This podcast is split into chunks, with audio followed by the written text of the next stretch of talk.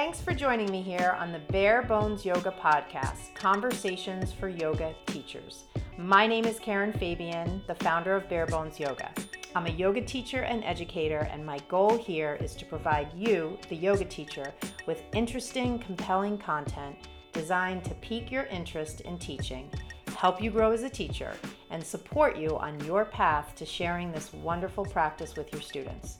I've been teaching for over 14 years, and through my classes, workshops, online courses, books, and other content, I focus on the anatomy of yoga and how teachers can learn this complex subject and present it to their students in an understandable way, all designed to help them bring more impact to their teaching. Even though we're not in the same room, I want you to envision for each episode that we've sat down for tea in a cozy coffee shop. Some days we'll talk about technical teaching topics. Some days we might have a teacher friend join in on the conversation. And other days we'll face some of the personal challenges that can come up when we take on the journey of a yoga teacher, knowing that the more authentic we can be, the more we can impact others. For more information about my products and programs and to contact me at any time, please visit my website at barebonesyoga.com. Let's get into today's episode. Hi, everybody. This is Karen Fabian, and welcome to the Bare Bones Yoga Podcast Conversations for Yoga Teachers. This is episode four. I am just, you know, so excited to be here. I know, again, that sounds trite, but it's really true. I am, just to give you a little background, so I live in Boston and the uh, place that I record is this really cool spot in Allston called the Podcast Garage. And if you have um, not been to Boston recently, you probably wouldn't even recognize this part of town. It's really, really getting developed. Harvard's putting a lot of uh, new buildings up, and there's just a lot of really cool uh, new retail.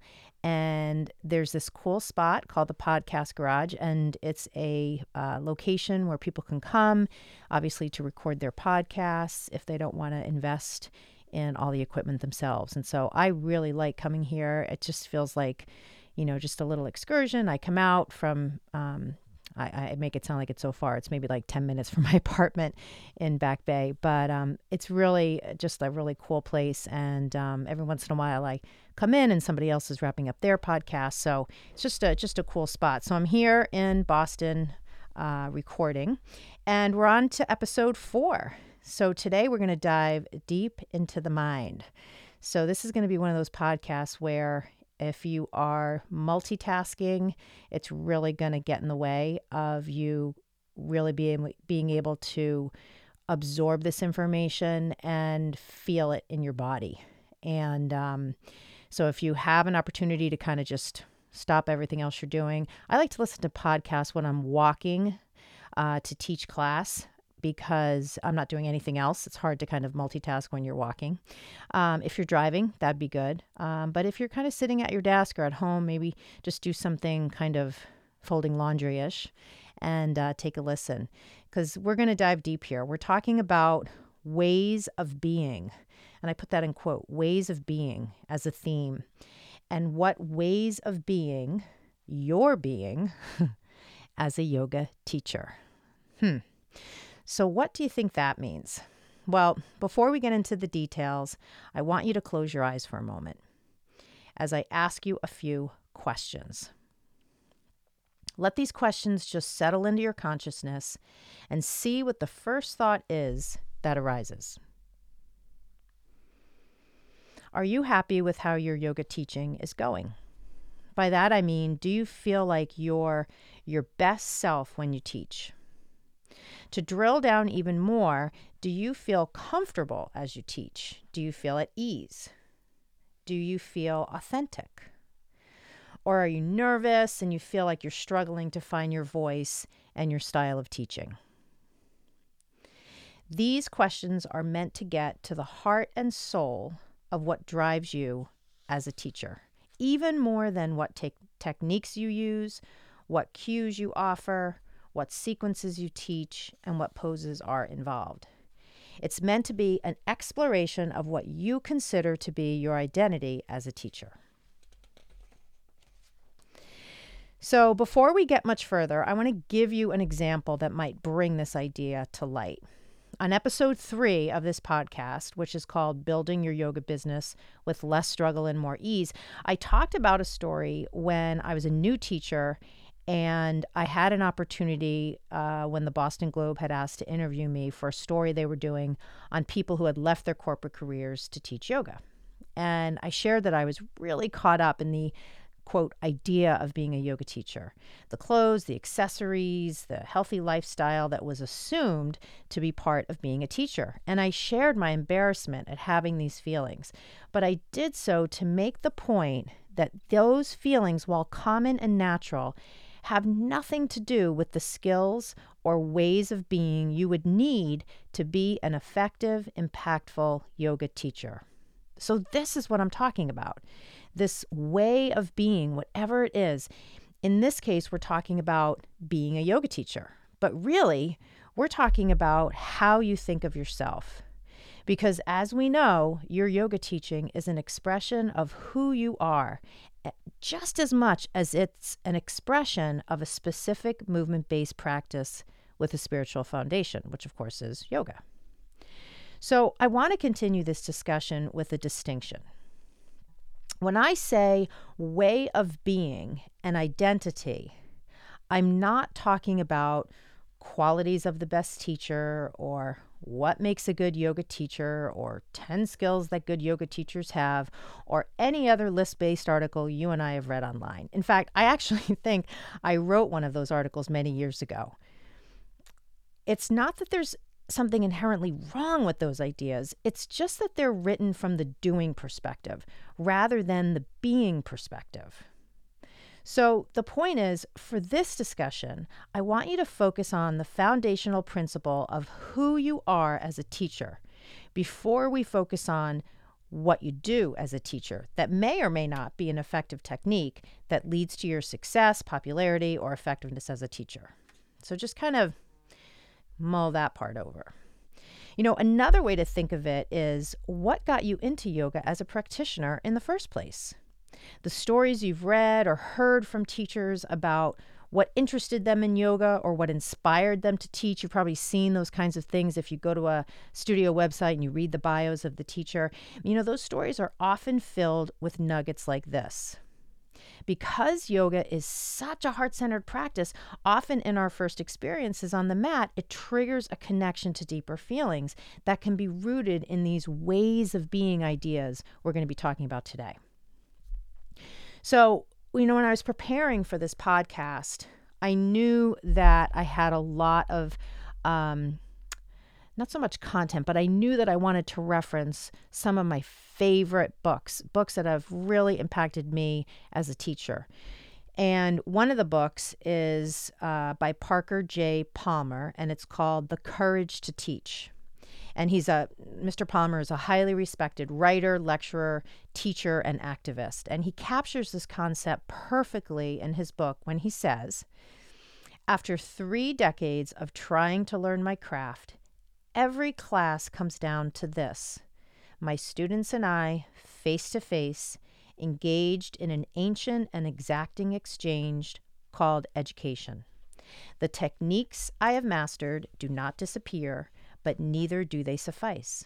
Face to face with my students, only one resource is at my immediate command my identity, my selfhood, my sense of this I who teaches without which I have no sense of the thou who learns. Right? So, do you see the distinction I'm making here between the doing and the being? I hope so. And as you're listening, if you have questions or comments, I want you to make a mental note of them and write a comment to the podcast so we can discuss it. You can comment on the post on, you can comment on this podcast on, on iTunes, on Podbean, or just go to my website podcast page and there's a page that's for this episode, and you can just comment there. So, first, let's define the five themes of being for yoga for yoga teachers. Now, please know that there may be more, but these are five that I'm going to start with. And also, as I go through the list, right now, I want you to note the gut reaction you have when you hear each one. Note your first reaction as either being, Yes, I totally agree with that, or Absolutely not, or maybe you're feeling something down the middle. So here goes I am willing. I hold myself to high standards of personal integrity. I am not my stories, and I refuse to use stories about things that have happened to me as excuses. I am inquisitive about myself and will do ongoing work to find out more about who I am. I have the courage to let my real self shine through. I will always do my best, even when my best changes from day to day. So that's the list. So let's go through them now one by one and find out a little bit more. Now, remember, your initial reactions as we break down each one may be different once we go through the detail. So just you can kind of notice if that is a shift that that makes. That happens for you. So the first one is I am willing.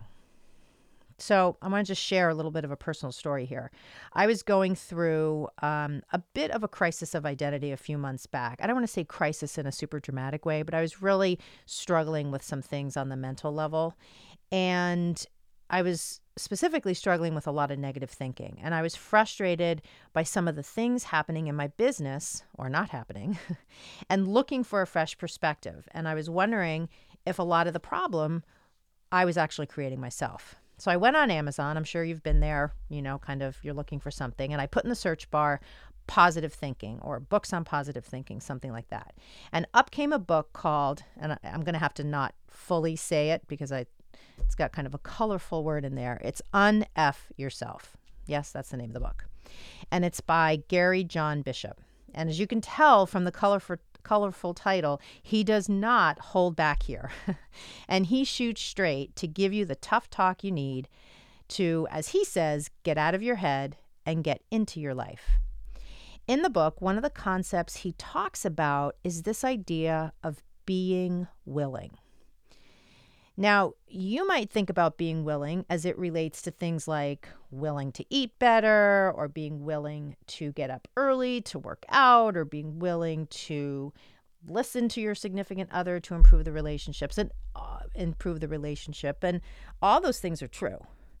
But in the context of yoga teaching, the willing I'm referring to is what he describes as a quote, a state in which we can engage with life and see a situation from a new perspective. And he goes on to say that, quote, when you are finally willing, you can literally experience that willingness, that innate freedom that courses through your veins. And similarly, when you are not, the kind of primordial stuckness that halts and presses down on you like some invisible weight on your chest. Now, let me ask you this. If you've been teaching for a while, haven't you felt that stuckness he talks about? On social media, people refer to it as a quote, teaching rut, but you get the idea, right? What about the student who gives who you give a block to and they bat it away and refuse to use it? That's happened to me. You think being willing would be a helpful quality to have in that moment? You bet.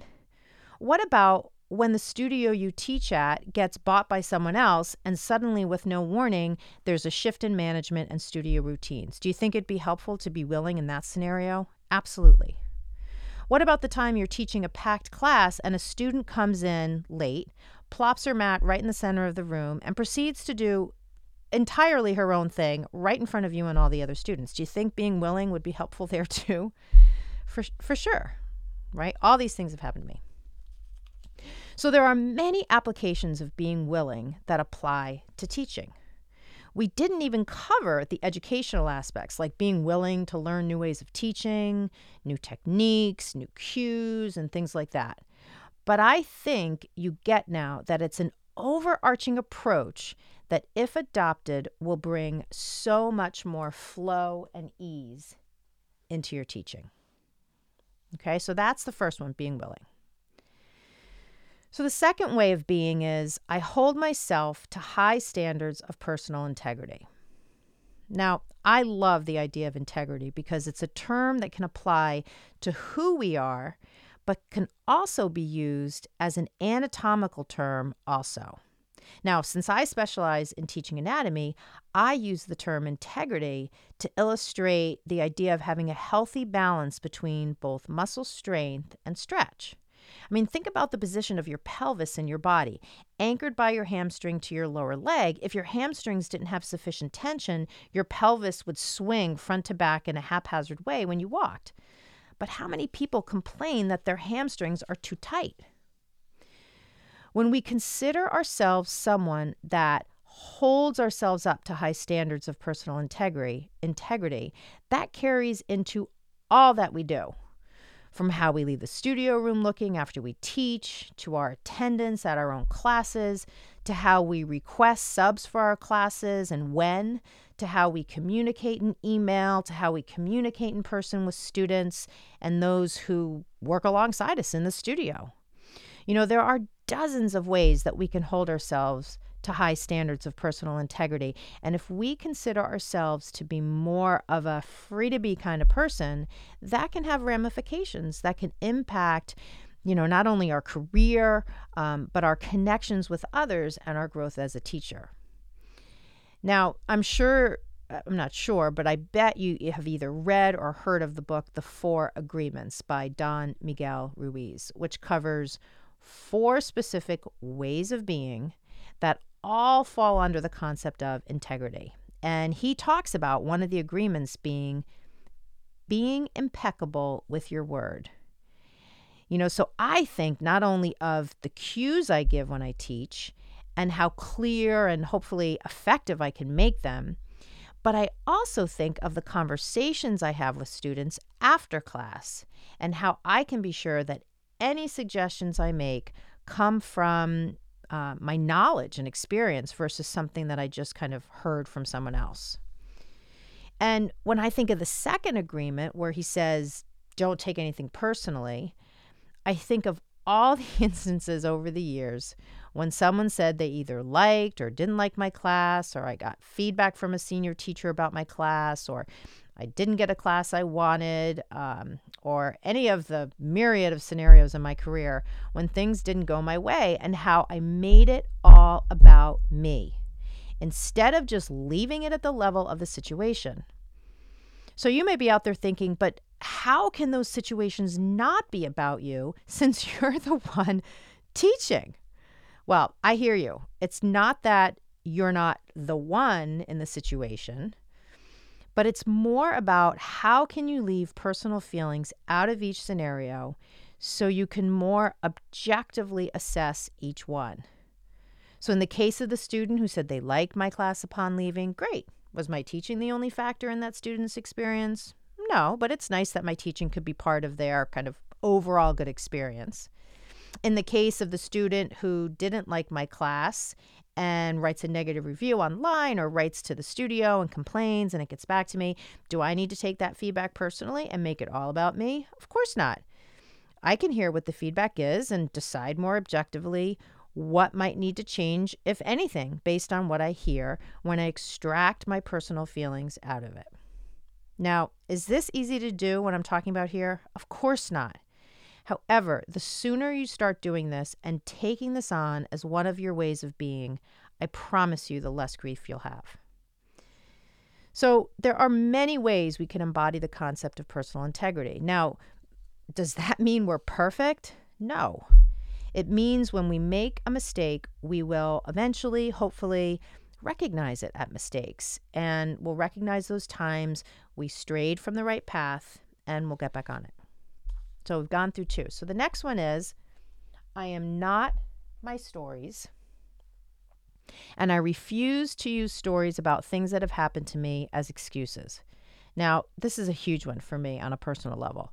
You know, I started working with a personal and performance coach a few months ago, and I remember the first time we talked on the phone, like it was yesterday. She was asking me about my yoga business, and I started to go through kind of my familiar review, you know, of all that had gotten me to where I was. And I say familiar because I've gone through the story a lot. Anytime I talk to my parents or my boyfriend or different elements of it come up, um, regularly and have so over the years. I, I won't go into all that I said because it's not that important and it's actually kind of embarrassing. But suffice it to say that after a few minutes, she she just outright cut me off. She said, "Karen, I am really, I, I really am not here to hear your stories and excuses. Can I just tell you that the entire energy of what we've been discussing just totally dropped as soon as you launched into this whole line of conversation?" And I was stunned. I felt my eyes well up. I felt like she was asking me to give up something that defined me. And in that moment, I realized that the biggest obstacle to my success over all these years was me, that I was the thing standing in the way, that I was unwilling to let go of the weight of these mental stories, things that I took so personally and that had defined my identity as a yoga teacher. It was quite a moment. So think about for yourself you know, do you have some kind of personal story that is blocking you from really being your best self? Is there something that you feel defines you? You know, you think about things like um, people who, um, even just think about people that you meet on the street and they find out you're a yoga, teacher and they say, Oh, I could never do yoga. I'm not flexible. And that is just kind of a defining quality that they have.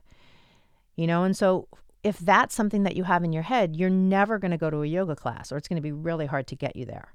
So think about what stories and excuses you make and how you're holding on to that as a way to define yourself.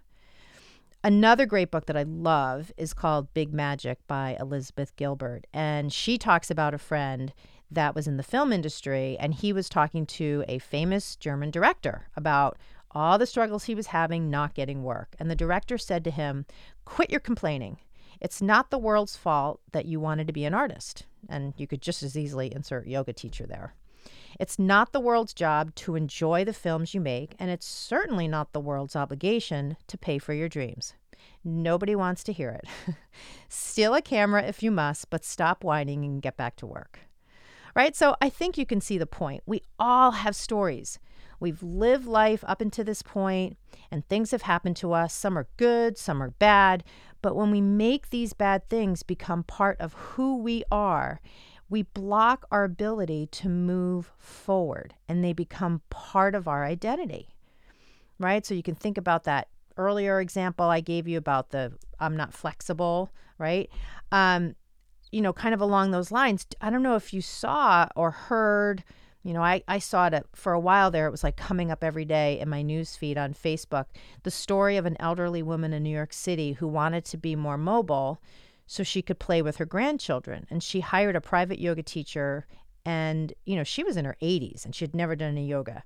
And the article online showed a picture of her from the side before and after several months of yoga. And in the before picture, she had a very pronounced kyphotic spine. So she had a very large hunchback and she was leaning over quite a bit. And in the second picture, she was standing fully upright. It was remarkable. And, you know, I bet she thought being inflexible was an innate quality she had, but her intention and motivation completely proved that theory wrong. If you haven't seen that article, I bet you can get it on Google. So, again, think of the stories that you have in your mind that prevent you from teaching at your highest level. What kinds of things come to mind? What kinds of traits do you think are innate to you and can't be changed? So the next one is I am inquisitive about myself and I will do ongoing work to find out more about who I am. So for this one, again, I'm going to refer to the book, The Courage to Teach by Parker J. Palmer. And in the book, he says, as we learn more about who we are, we can learn techniques that reveal rather than conceal the personhood from which good teaching comes. We no longer need to use technique to mask our subjective self as the culture of professionalism encourages us, encourages us to do. Now we can use technique to manifest more fully the gift of self from which our best teaching comes right? So the operative words here are as we learn more about who we are. You know, the reality is, many people come into teaching yoga because, yes, they love it as a practitioner, but they have no idea who they are and how they will either help or stand in the way of being an effective teacher. I can share in my work with my personal coach, it's work I wish I had done years ago. I mean, that is the truth. I wonder how my path as a teacher would be different. You can only take on you know what you're going to take on in regards to personal development though when the spirit moves you and i'm glad i'm doing it now but i encourage you you know to really consider working with someone qualified and objective if you wish to make teaching yoga a career choice. Being inquisitive about who you are what qualities do you consider innate in yourself what you think helps you as a teacher and what you think gets in the way of effective teaching can all be part of work you might do with someone. The interesting thing, though, is that the intersection between this work that you do for teaching and how you approach your life is quite strong. And you'll find, as I have, that as you uncover barriers in your teaching, they mirror barriers you have to living your best life. And and I so do not mean that in a social media kind of way. You know, it's like, oh, living your best life, like this just fake, like glittery, cotton candy-ish nothingness, right? I mean, like really living your best life, your most authentic life. And the work you do, it will help you live more fully, which will in turn bring more fullness to your teaching. So it's just so great how closely they're intertwined. So let's go on to the next one. So the next one is next way of being is I have the courage to let my real self shine through. So I don't know if you listened to episode two about um, the self limiting thoughts we can have as teachers. And in that episode, I talked about a girl in my teacher training many years ago that was brand new, definitely just like a newbie teacher. And she was so real and honest in her teaching, even though the technique was not super refined, right? She was brand new. And I talked about how she really let her real self shine through. And to this day, I don't know if that was courageous for her or just her way of being. Although for me, letting my real self shine through in teaching, you know, that does take a little more courage than when I'm with my friends and family and that kind of thing.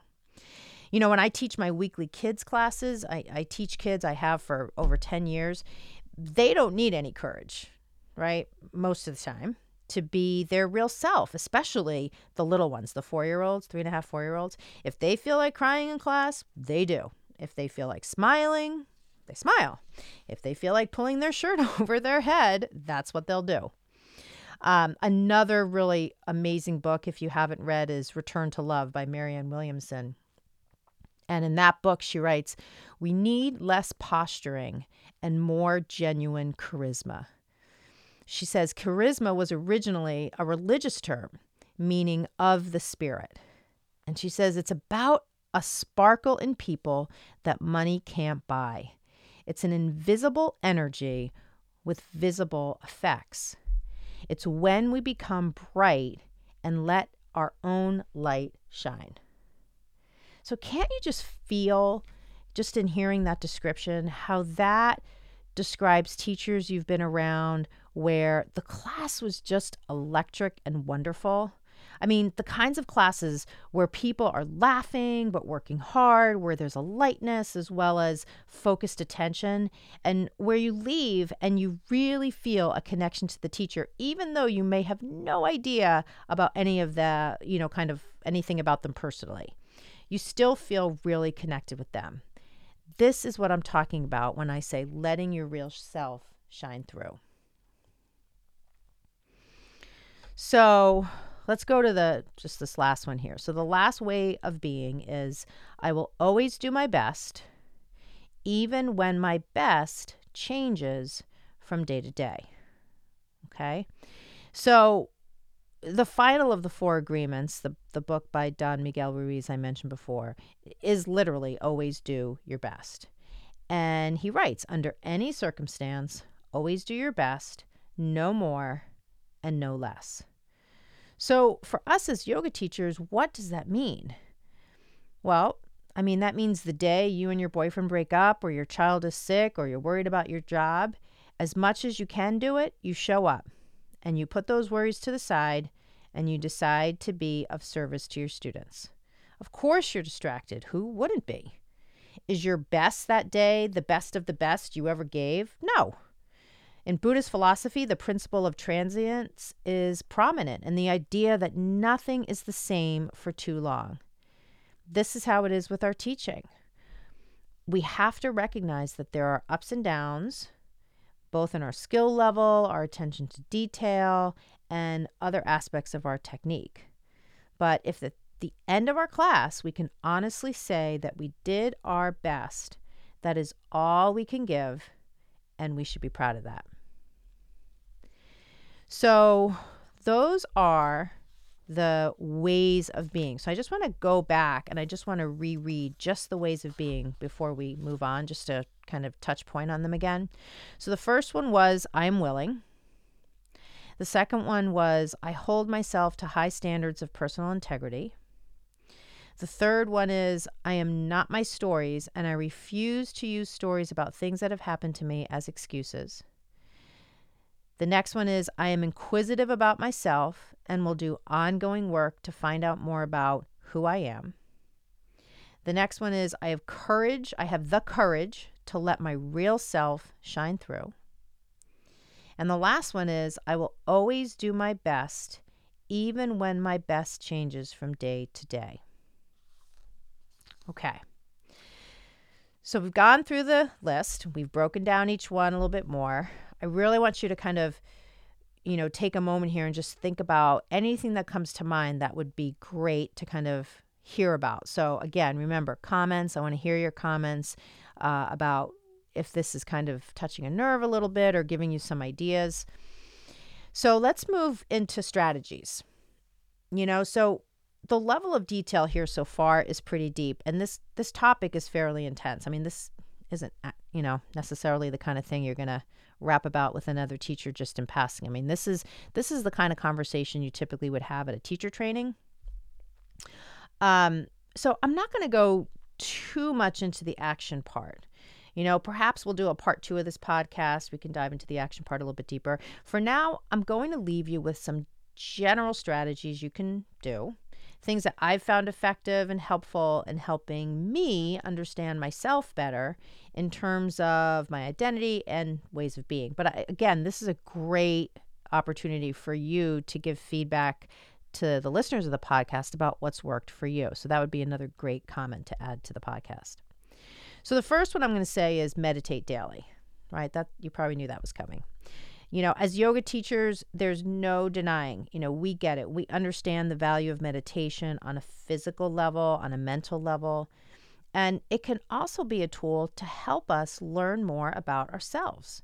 You know, as we sit in stillness, we start to feel those feelings of restlessness arise we can also use this quiet time to start to think about who we really are and what elements of our identity we feel are integral to who we are and which qualities we might want to change. You know, and you might hear that and say, well, but I thought meditation was supposed to just be like the blank mind. So maybe you do a little bit of meditation, but then maybe you sit and you sit to do visualization.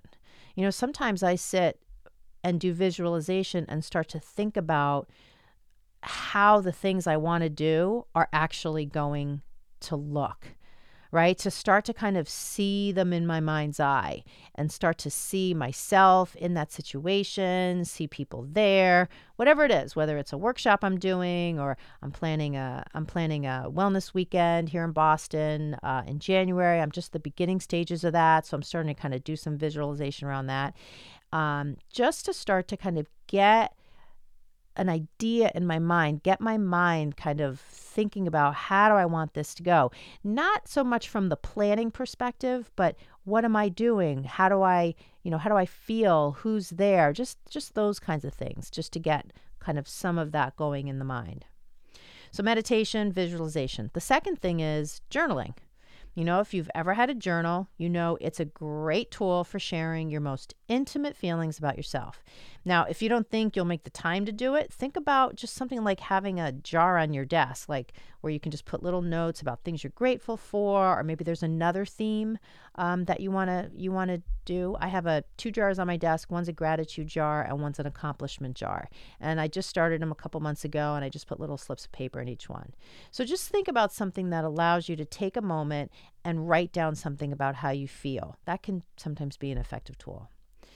And then the last tip I'm going to give you, strategy I'm going to suggest is look for a mentor, a coach, or a psychologist. You know, there are some really cool like specialties out there, neuropsychology. You know, if you really want to take things to the next level, pay someone to work with you in a coaching capacity. Right? There are some amazing professionals out there specializing in all sorts of areas like performance coaching, creating new neural pathways, and lots of other areas try not to think of it as the traditional kind of, so tell me about yourself, as we used to think about psychology back in the day. Think of this as an objective person with special skills, right? Not the Liam Neeson kind of special skills, you know what I mean, um, who can help you reach your highest levels in life.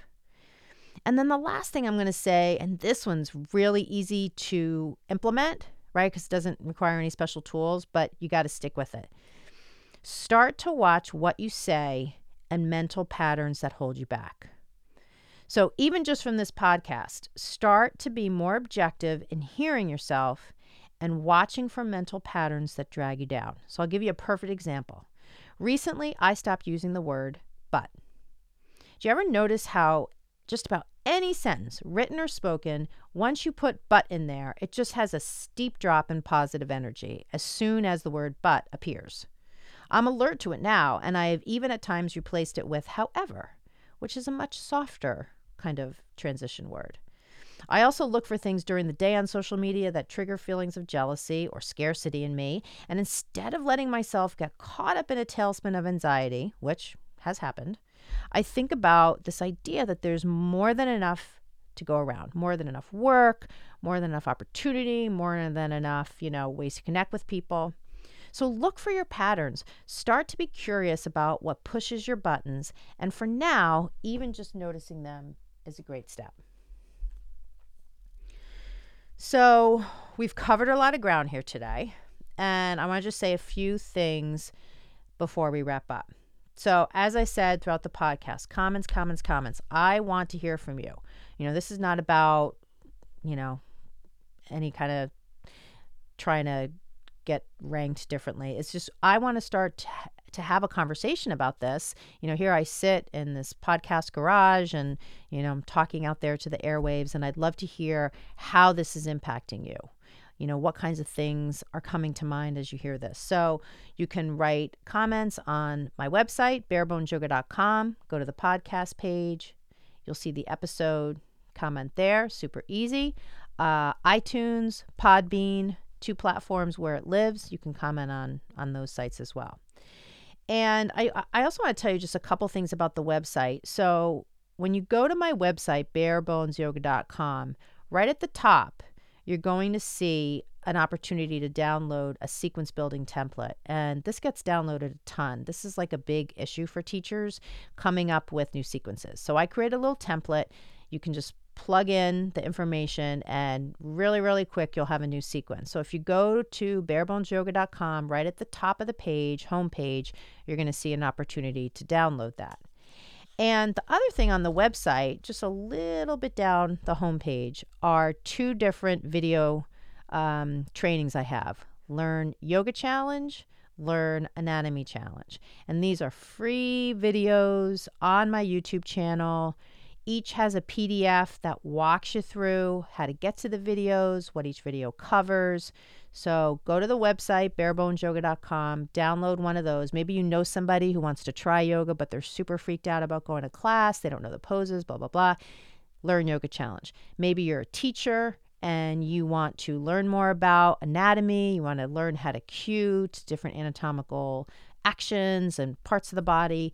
Learn Anatomy Challenge. You know, both of these things are introductory series that I have to other products that I have that aren't free, right? They're just kind of springboards to give you kind of a taste. Um, when you go on the website, you'll see my books, my online courses, um, and so those are some some more intensive learning tools that I offer.